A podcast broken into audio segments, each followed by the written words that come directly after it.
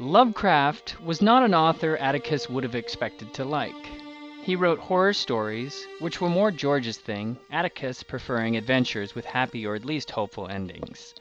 But one day on a whim he decided to give Lovecraft a try, choosing at random a lengthy tale called At the Mountains of Madness. The story concerned a scientific fossil hunting expedition to Antarctica. While scouting for new dig sites, the scientists discovered a mountain range with peaks higher than Everest. In a plateau in the mountains lay a city built millions of years ago by a race of aliens called the Elder Things, or the Old Ones, who came to Earth from space during the Precambrian era. Although the Old Ones had abandoned the city long ago, their former slaves, protoplasmic monsters called Shoggoths, still roam the tunnels beneath the ruins. She-Goths, Atticus' father said, when Atticus made the mistake of telling him about this. Shoggoths, Atticus corrected him. Uh huh. And the master race, the elder clansmen? Elder things, old ones. They're fair skinned, I bet. And these she-goths, they're dark? The elder things are barrel shaped. They have wings. But they're white, right?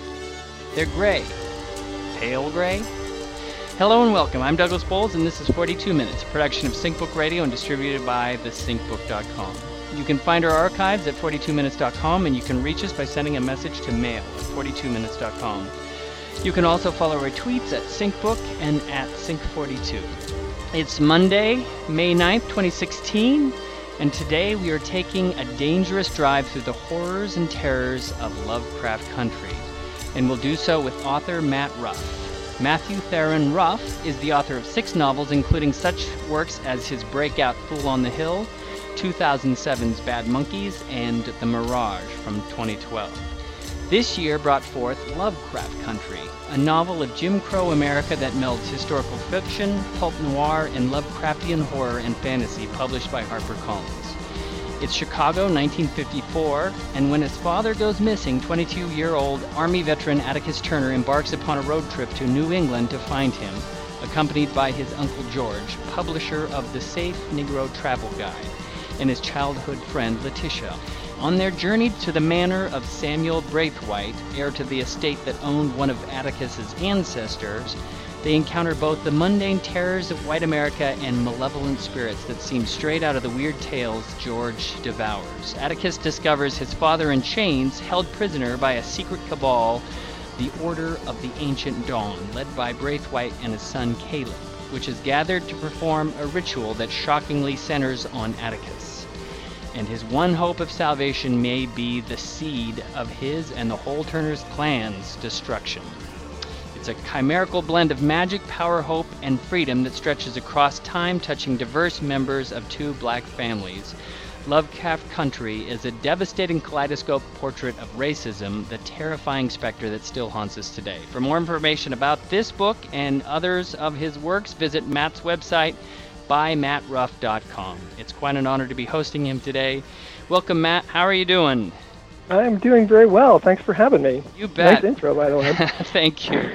Let's just start with your middle name. I had no idea until uh, I looked at your your Wikipedia page, but some of our audience members might make the leap to Crowley with that nickname. Have you ever gotten that? No, because as as you, yeah, as you say, most people don't even know it. I I it, it was one of those things. My mother liked the name for some reason, but um, uh, my dad won the coin toss, so Matthew went first, and Theron became my second name, and I've I've almost never used it. Um, and of course, my my my publishing name is Matt Ruff, so that's even shorter. Um, no, I, I I I probably would have thought of that myself if I dwelt on it, but yeah, it's it's definitely not something my mother would have would have gone for. But it's interesting that that's kind of the the realm that a lot of your fiction inhabits. I mean, certainly, yeah. I'm I'm I like I like odd stories. I like yes, I like like knowing things like yes that that Theron and Therion would be something that would link up to Crowley. Those making those sort of interesting little connections is definitely something that that describes my creative process and how I like to think. But um, yeah, so it's an interesting, yeah, it is an interesting coincidence. Mm-hmm. Okay, but in in that same vein, this past uh, early year, it was fun because the X Files brought out a new season. I'm wondering if you if you watched it and what you thought of it. I did watch it, and I, yeah, I was a huge a huge X Files fan, and as as you as you probably know, the one of the inspirations for Lovecraft Country was a desire to do a story kind of like the X Files but different. Um, and I, I guess the the new season was kind of a disappointment to me. I felt like it it had lost a lot of the charm that that made the story work, the initial series work for me. It may just be it's past its time, you know. Um, so, but of course, if they if they decide to keep going with it, I will probably continue to watch because it's just it, the the the show was such a big thing to me and my wife back when it first aired.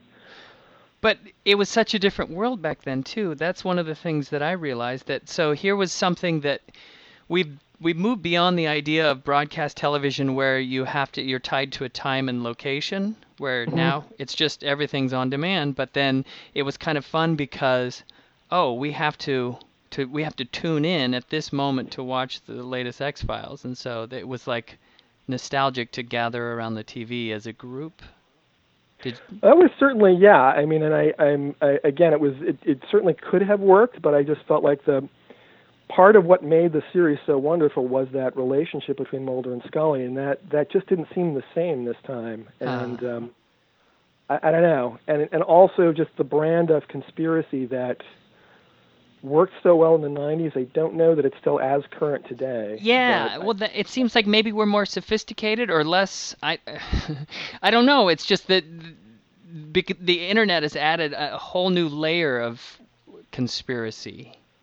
I mean, I'm already forgetting large portions of the plot of the new episodes, but that was one thing I felt too, was that they were trying a little too hard to connect to the internet era in the way that that had changed things, and and this was a problem too. I don't know if you ever saw the the original Salem's Lot TV series way back in the day, but then they I- they remade it more recently. And and part of the problem was that the the Salem's Lot story about vampires basically taking over and, and wiping out this small town in Maine that only works in a in an era when there are no where there is no internet because today if vampires started eating everybody in a small town people would get on Twitter and tweet about it. Right. whereas back when there were just you know telephones it was possible for a small town to blow up and disappear and nobody noticed until months later. So uh, yeah I, I think the the the way the internet has changed things certainly changes storytelling. But but part of it too and this is a problem with any long running series that depends on conspiracies and, and twists and turns. Unless you have a very strong plan to begin with, I think you inevitably start accruing contradictions and plot issues to a point where at some point it just becomes impossible for the story to make sense to anyone who's still trying to make sense of it. And I felt that the X Files probably hit that around the fourth or fifth season where there were just one too many reversals, and I was just like, okay, there's just no way that all of this can possibly add up. It's like I don't need to know what the truth is, but I need to be able to believe that there really is a consistent explanation for everything. And that was another problem I thought with the new series was that they they sort of forgot a lot of what they had had done back when. So it it at this point to still be arguing about whether aliens exist or whether it, or what really happened, it just it just seemed rather odd. Like we were we're just you know we're just throwing in these these twists and turns just to have something to say, and that was it. It, may have just been one too many trips back to the well. So, sorry, I, obviously I think about this stuff a lot because I I do like I like mystery, I like twists and turns, but I also like to have a story where you feel like even if I you know I don't have to know what the truth is, but I have to believe that there really is there is a plausible explanation that would make all of this make sense. And you can keep it from me, but you can't let me believe that you're just throwing weird crap at me and and you know hoping I won't notice that it doesn't make any sense. That's great. And and so before as I was reading Lovecraft Country, I didn't know that it potentially began its existence as of a TV pitch. Yeah, And so I really thought, oh, this might work really well on a screen of some kind.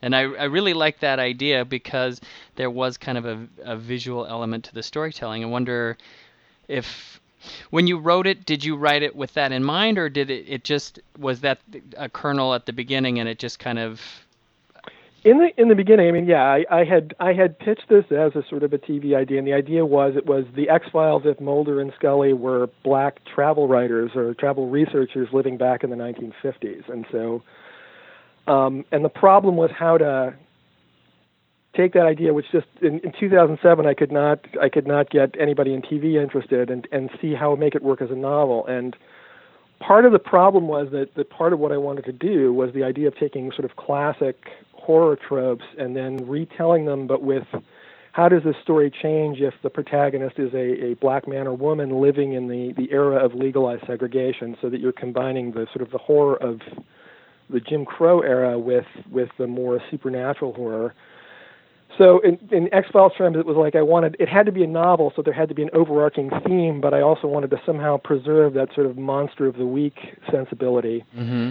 What I ended up doing is that basically each chapter of the novel focuses on a different protagonist, a different character in Atticus's extended family, and having a, a sort of a mini adventure that that in some way echoes one of these stories. So, like his friend Letitia gets some money and decides to buy a house and gets an incredibly good deal on it because it's haunted, and it's it's a she's buying a haunted house in a white neighborhood. So she's got to deal both with neighbors who want to burn her out and this white ghost who doesn't want her there either. And um, but the white ghost has it's not just that you know it's his home, but it it's funny. I mean, it's it's still racist. He's a racist ghost. Sure, sure. And so it was yeah so each each individual chapter is is sort of like seems like a separate adventure and at first you and my my goal was to make the individual chapters engaging enough that even if you don't see immediately how this fits into the larger arc story you'll be enticed and want to see where it goes. And then as you go along you realize oh so this connects up to this story this way and this connects up to this story. And then the the larger arc story being about Atticus being descended on his mother's side from this sort of infamous 17th century white sorcerer from New England, and um, the current generation of white sorcerers from New England sort of wanting to make use of him in their their grand plot, and that sort of being the the generating force between a lot of, of, of a lot of the other weird stuff that happens in the novel. So, so yeah, that was the that was the trick in turning into a novel was figuring out how to take this this idea of a uh, sort of a yeah a multiple episode story and and making it feel like a coherent whole in a novel. But once I once I figured that out, I, I was really glad because I, I I thought it was a great idea for a story. And yeah, in, in the back of my head, it's always been that this the novel would also be a proof of concept for really this is what I had in mind. This is what it could be like on television, but you could do even more with it with more more time and room to breathe. So. um uh, so I never, yeah, I never quite gave up on that, but but mainly I just wanted to get my version of the story out there, just because I thought it would be a really cool tale. Um, well, so that's what's. I mean, that's why I responded to it because, well, the, when I'm reading it, I thought well, this would translate nicely to TV, and then I thought, well, I've never seen anything like this on TV, and then which was part of the problem, I think, in trying to get it made. Well, because there would be this novelty of, oh, look, it's an all black cast. I yeah. mean, except for they're they're existing in reality, and so they're of course. But for the most part, it's not the point of view of a story that we have in our culture these days. It's not something that's necessarily a commodity that. Uh, I mean, I could see how interesting it would be, but I could also see how there would be reluctance to say, "Oh yeah, this is a good idea." But then, what's great about it, the thing that I really liked, is that at some point, none of that matters. The story transcends, you know, the the characters. It becomes about it. Well, you, you know what I'm trying to say here? That the the sure. I love the because there's this also this Indiana Jones quality to it, and so yeah. I mean, there are a couple of challenges I think in, in, in getting people interested. One is that yes, the idea of an, an almost entirely black cast, all the viewpoint, all the points of view all the point of view characters are African American. The story, you know, trusts you to be able to empathize with them without needing sort of Atticus to have like a white friend that you can glom onto. Um, and then the, the other challenge, of course, is when you tell people it's a story about racism and, and sort of the struggle against white supremacy, that, that can sound like a real downer, but it's actually a very hopeful and exciting and funny story. At least I hope it is. That was the plan because it's about you know, the, these characters are beset by some real challenges, and that's part of what makes the drama so interesting. Is that they've got all the problems that a person would going up against a, a ghost or a you know a creature from beyond, and they they're also they've got to deal with all the the difficulty of being black in the 1950s. But um, but these people are smart survivors and they're lucky and they they tend to find a way to turn things to their advantage. So it's it's a really I hope a really uh, uplifting story rather than than you know the sort of bleak thing that I think a lot of people may imagine at first when they hear oh Jim Crow yeah I want to spend time with that. But again that's a difficulty in in pitching it to other people as for television is that that there is always that fear is like well is this going to be a real downer is anybody going to want to tune into this and I I think the answer could be yes so. Um, I definitely think I yes. seem to have a knack. I seem to have a knack for that in my fiction generally of taking premises that could be really grim, but because I've sort of got a basic optimism, I, I think I, I'm able to write them in a way that they're they're cheerier and, and happier than you might expect, without being dishonest about the reality of the challenges, which is the other thing you don't want to do. Well, I'm curious when you named Atticus in the scheme of things because hit, I'm just saying because that name had so much power and then all of a sudden now uh, I think it was last summer when Go Set a Watchman came out all of a sudden the name is almost sullied. Yeah, that was that was a weird thing. I I don't actually remember the the the conscious decision process of naming him Atticus. I mean, obviously, I must have in the back of my mind when I when I I, I first came up with the name when I was writing up this sort of TV series treatments. I probably was coming up with character names rather quickly, and I'm sure that in the back of my mind I made a connection to to uh, yeah to to Kill a Mockingbird, but um, I I probably didn't stop to consider the the full ramifications of it. So. Yes, when when Go Set a Watchman came out and the name of Atticus was briefly in the news and everybody was all upset last last summer, there was a part of was like, oh boy, well I didn't intend that association, but um, but I, I think I think it's just such a cool name. I don't really care. yeah. So. Yeah, and then I mean, so that's the interesting thing because fiction is bigger than the author at times, and so uh, you know who who's to say. I mean, the reputation of Atticus, we we don't know what it will really become in the future anyway, because there's so much controversy surrounding that the the follow yeah. up anyway. So it's just an interesting little anecdote, I think. I, I mean, I haven't read the new novel yet, and I'm kind of fascinated because it does. It actually sounds rather interesting. But I, I know a lot of people are really upset about it. But I, I, I actually kind of it's it'll be interesting to contrast the two, the two takes on the character. I think. Um, yeah, I think that the, the other thing you have to be wary of, though, when you're apt to make connections, is that, and also because I tend to be a little obsessive, it, it's easy to overstate the emphasis of certain coincidences and things like that. So, yeah, my initial my initial reaction when that story broke was like, oh, geez, I, I don't want this this thing, but but the the public consciousness, I mean, public attention spans are so short. I think people have, have almost forgotten about it now. So I don't know that even even this soon after that people will necessarily be thinking about last summer when they when they read Atticus Turner. So. Yeah. Okay. And so I recently heard Jacqueline Woodson do a reading, and one of the questions was, "How can you write such?" multicultural diverse characters how can you you know and she said well i grew up with a lot my family and this and that and and so i'm wondering if you've gotten a, a similar question and and how in this day and age it could actually be very pointed um well, I mean, in terms of how it came about, I yeah, I kind of come from a multicultural background too. My um, my parents were both white, but my dad was uh, from uh, the Midwest. He's born in Michigan, grew up there and in, in Illinois.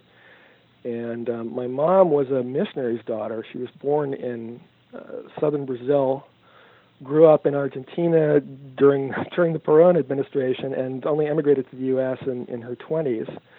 And um, so our house was sort of Ellis Island for emigrating South American relatives. And in addition to the sort of the multicultural split in the household, we also had uh, religious division. My parents were both Lutheran, but my grandmother, who lived with us, and one of my uncles were, were Mormons.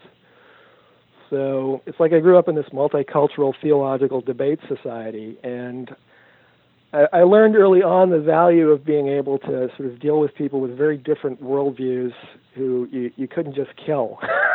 it's like you you know you you have these you you get into these really heated arguments about who's going to go to hell when they die and so forth but then the next day you've got to sit down to breakfast. And so there's no easy out of of uh, you know you could get very angry but you you you still got to deal with people. And so for me i mean the whole idea of embracing diversity and understanding different people that's got very strong practical value because i live in a world where there's a lot of folks who don't see eye to eye to me, and the world will always be that way. I think a mistake that a lot of people make when they when they talk about diversity is they they envision some sort of progressive future where certain polarizing differences of opinion will vanish as more people become more enlightened. And I think just that the, the nature of the polarizing divisions will change. There'll be different ones, maybe. So maybe there will be a time when skin color won't matter as much as it does today, but there will be something else. And so this this value of being able to see uh, through other eyes and and you know not just condemn anybody who doesn't see the way you do as as either stupid or crazy will always have value in and of itself. So I find that kind of stuff interesting, and in fiction, I just like being able to write from sort of take the question, okay, here's somebody who who sees the world differently than I do, and and rather than just reject out of hand this this crazy way of thinking, like what would it like to be them?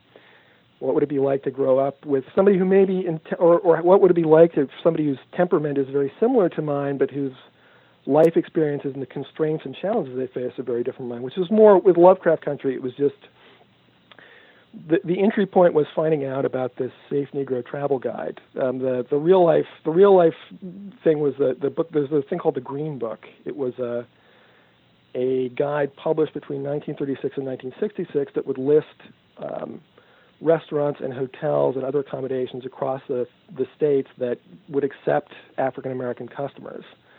And uh, this was invaluable at a time when, if you were black, you couldn't just, even in the North and West, you couldn't just roll up to a motel and assume they'd take you in.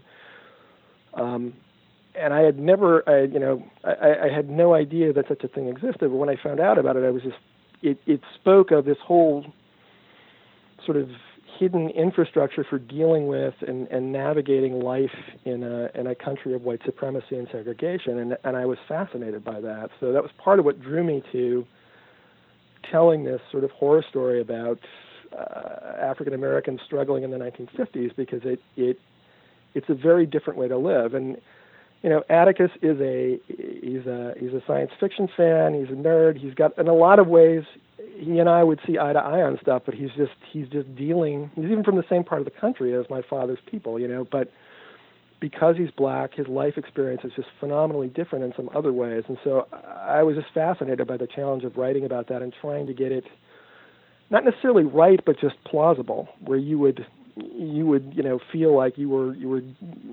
experiencing the life of a real person. So, and yes, there is today this challenge of uh, there are a lot of folks because the, the, the history of white representation of African Americans in fiction is, is rather dismal, and particularly in some particular cases. I know I knew there were people who were going to be skeptical or, you know, maybe even uninterested, but the challenge of that actually excites me rather than scares me, and so and I it's just it's I guess the way I put it is it's it's good to be a little nervous when you're writing because it keeps you it keeps you from getting lazy and I think it's when you get lazy and start falling back on stereotypes that the fiction really becomes bad and offensive, but also just uninteresting. So as long as you can steer clear of that, it's it's okay if people are a little skeptical up front. I I like to believe that I've got a, good enough chops that I can draw them in in the end. And then the fun thing with with this. Um, the so even though it's it's science fiction and the occult and all that is definitely uh, um, looked down upon from a literary standpoint at times. You know, the genre fiction is what I'm trying to certainly, say. Certainly, the, yeah. I mean, I think that sort of snobbishness has kind of had its day, though. I mean, with well, with, you know, but you are yeah. able to take the that literary quality of you know, so a ghost story, ghosts aren't real, but then the horrors in your story are are very very real, and Mhm. so to have that, that's the kind of the kind of metaphor that you know critics probably would drool over a little bit. I imagine.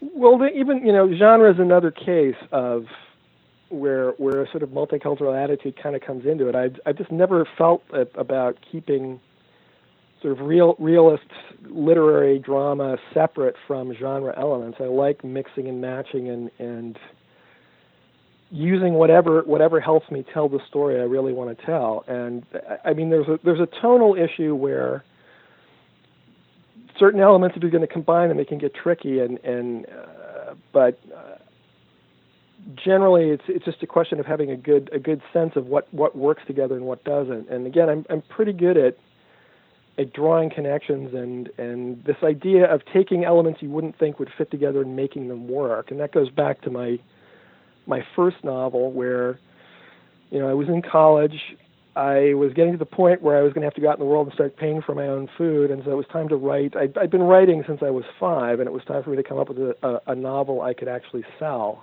And Fool on the Hill is really the, it, the, the I had ideas for like four or five different stories that didn't, none, none of them quite added up to a book on their own. So I decided to see if I could just put them all together in one book. So it's kind of a blending of, in a way, of four or five diverse stories or genres in, in into one package. And it, it could have been a disaster but I, I turned out I had a knack for that sort of cross pollination and it's it's always worked for me.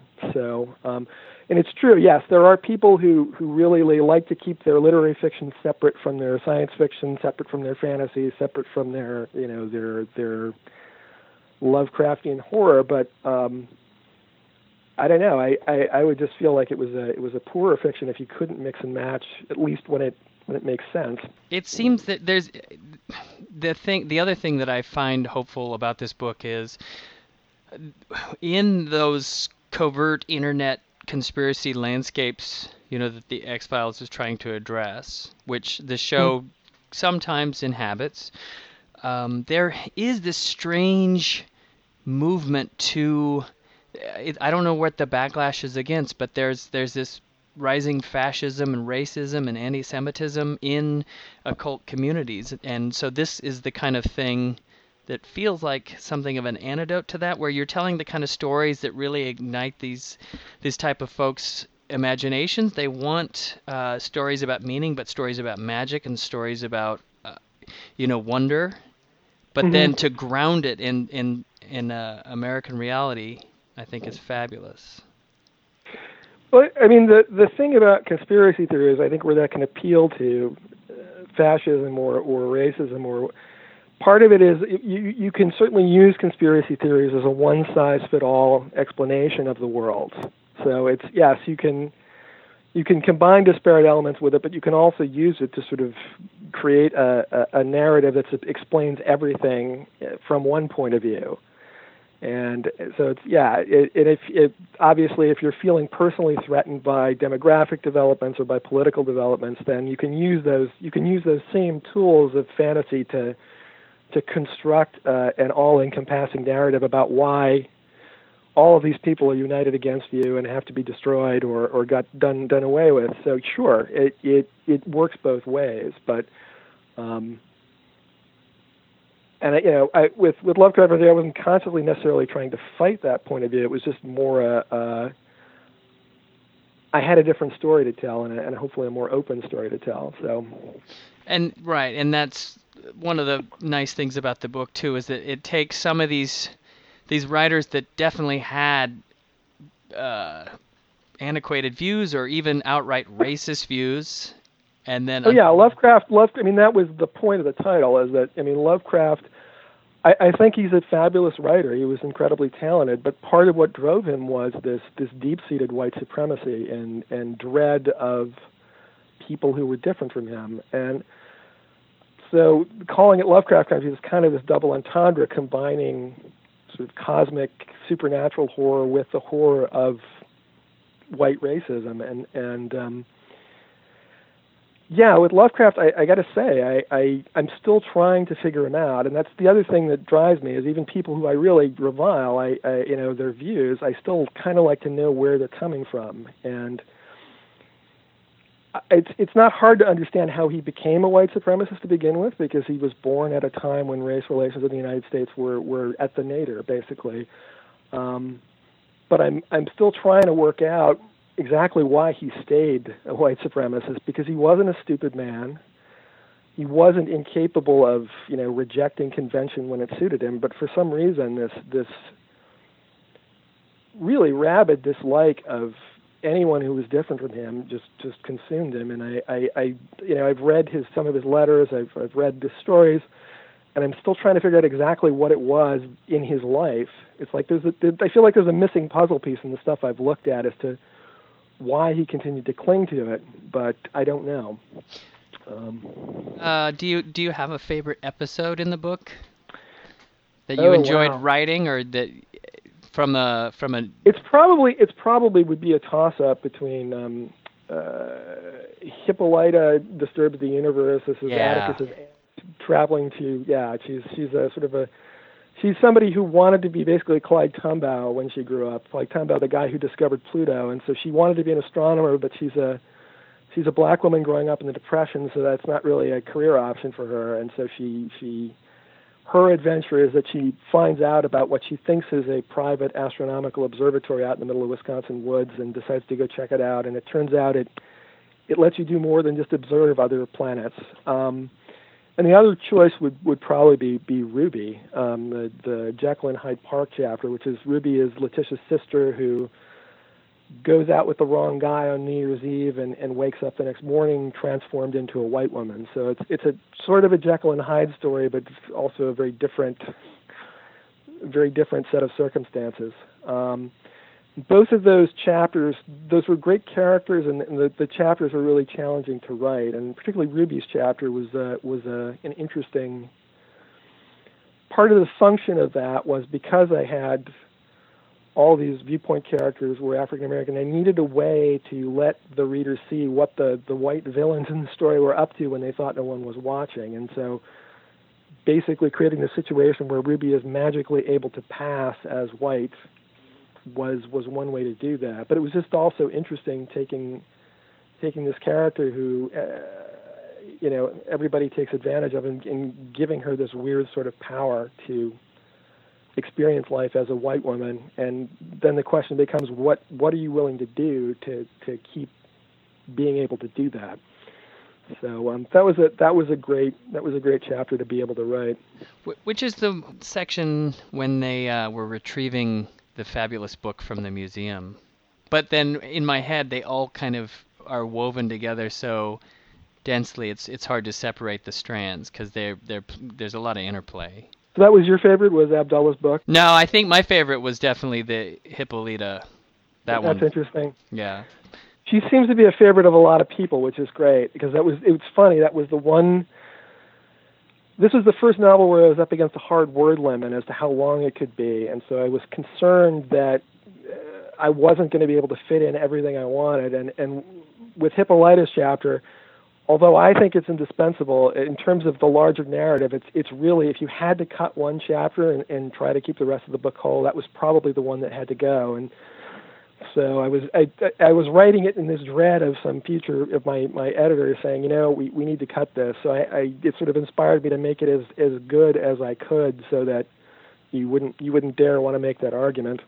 And uh, and it turns out, yeah, that that seems to be the favorite of quite a lot of people. And as far as plausibility goes, that really pushes the limits too. It's yeah, it's probably the most it's probably the most science fictional and, and weirdest story in the book, but I I loved it. Yeah. this show really appreciates synchronicity, and so um, in Bad Monkeys, which I think people have said is your Philip K. Dick book, um, Closest to probably, yeah. um, the the the protagonist is contacted in in a Philip K. Dick sort of way, like through crossword puzzles and this kind of stuff.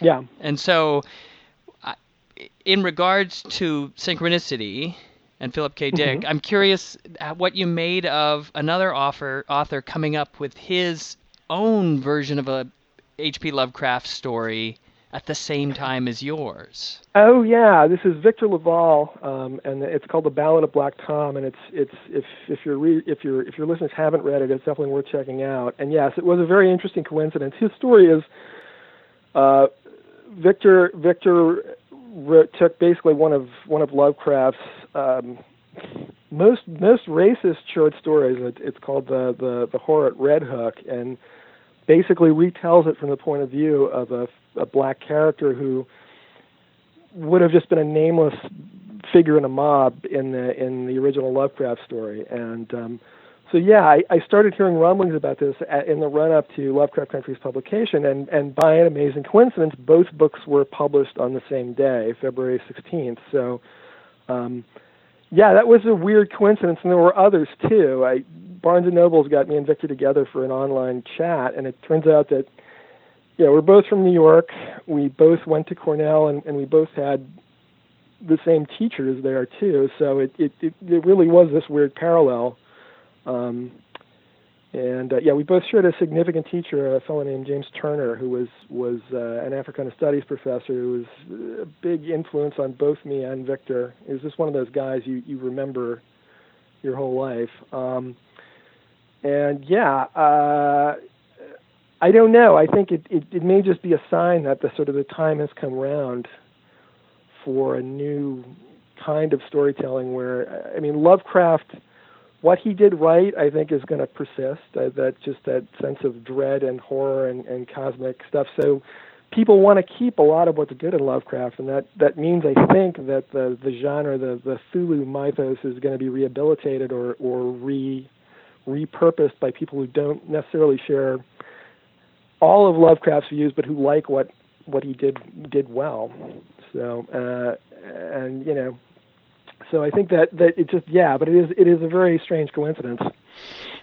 I think there is, you know, some of Philip K. Dick's stuff is slightly problematic too. I wonder if if they'll go, if those days will be coming too, where we'll have to come to terms with some of his.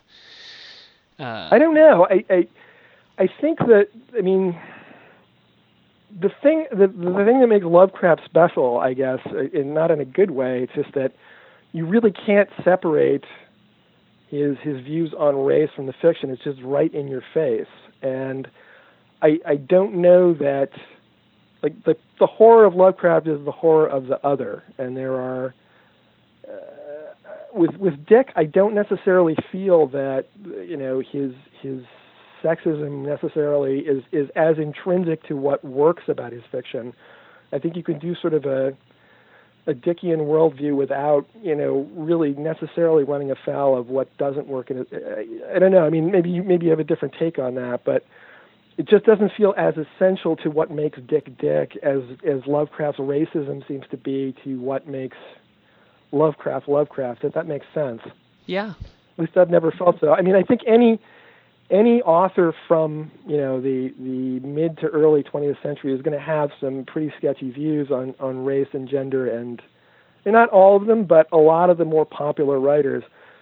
But it's just easier to separate some from their views than others and, and Lovecraft it's really difficult to do. You you've at least got to say something before you you know go off with Cthulhu and do what you want to do with him. And Dick I don't know. I, I just never got the sense that that's true but maybe again maybe you have a different take no, I think it sounds pretty interesting. I'm curious if you've uh, we're running near the end of this. I'm wondering if you've been approached now to perhaps turn this into a film or a TV show, and then where have you ended up? What are you working on now? Um, there's been some interest, and I hope there'll be some news soon. Um, and as for what I'm working now, I'm still trying to decide. I this is the first novel where I've really wanted to do sequels because I feel like I've, I've got more I could do with these characters. Um, but but I, I part of me is thinking what I what I should probably do first because I rather than commit to uh, you know uh, uh, if I if I did more with Lovecraft Country I think I'd want to do at least two or three more books not just one more and so before trying to get my publisher to sign off on that I think I may want to do a, a more bad monkey sized project something that I can write fairly quickly that that will be a little different but I, I haven't decided what that will be yet. Yeah. Well, so now that I think about it, the Mirage was actually Yeah. similar. Yeah, Mirage was also a, a an idea initially for a television pitch, but but didn't didn't go anywhere either because it's yes, it's a 9/11 story with an all Arab Muslim cast. Right. That, that really was that's really a hard sell, especially when the Iraq War is still going on. Yeah. Yeah, so you're talking about the other, and then you want to make them the focus uh, somehow. So we're in. Uh, yeah, it, it, it's a great premise. Well, the Mirage, it was just yeah. I wanted. I, I didn't want to write about. I, I wanted to write about 9/11, but I wanted to write about the people who were caught in the middle. So the the the protagonists are not. They're not terrorists. They're like the ordinary Iraqis caught between really angry Americans with guns and bombs and really angry Islamists with guns and bombs. and this, you know, I wanted to write about the ordinary folks stuck on the ground in the middle of this fight who didn't want any part of it. So uh, I found a, a science fictional way to do that. Um, yeah. But so then, is it if you're a writer without a project, is that a scary thing, or you just know? I mean, you've done this no, before. I, I'll, I'll, I'm just, I'm just, I've always been slow and deliberative, and I've had the good fortune to be able to take my time. And I, I think that was another problem that Philip K. Dick had was that he had to write, you know, more than one book a year to make ends meet, and that that I've been fortunate enough to be able to take my time and just. I have ideas that aren't ready yet, and I just need to walk around and talk to myself and let them bake a little longer before I before I put them out there and before I start to work on them. So, but I'm getting to the point now where I'm I, I'm pretty soon something will drop into place and I'll be ready to go again. So is your process such that you need to write every day, or that you just need to kind of contemplate, and then when you've dug around in the dirt enough, then you can start building, and then you begin writing? Yeah, I I spent a long, long time thinking and talking to myself. I go on long walks, five, ten miles, and just run stuff in my head. And then when I'm when I'm ready, when I when I know pretty much line by line what the you know the first chapter is going to be, that's when I actually start putting it down on paper. Um, so I'm I'm getting to that point, but I again I, I I'm still I have a couple of different ideas that I'm trying to decide between. So Well, that was 42 minutes. Thank you so much for sharing with us. Well, thank you so much for having me. This was great. You bet. You've been listening to Matt Ruff on 42 Minutes, production of SyncBook Radio and thesyncbook.com. Be sure and check out his website, to which we'll link, bymattruff.com. For more information about the SyncBook, our guests, check out past shows, or to subscribe to the podcast via iTunes, please be sure and visit our website at thesyncbook.com.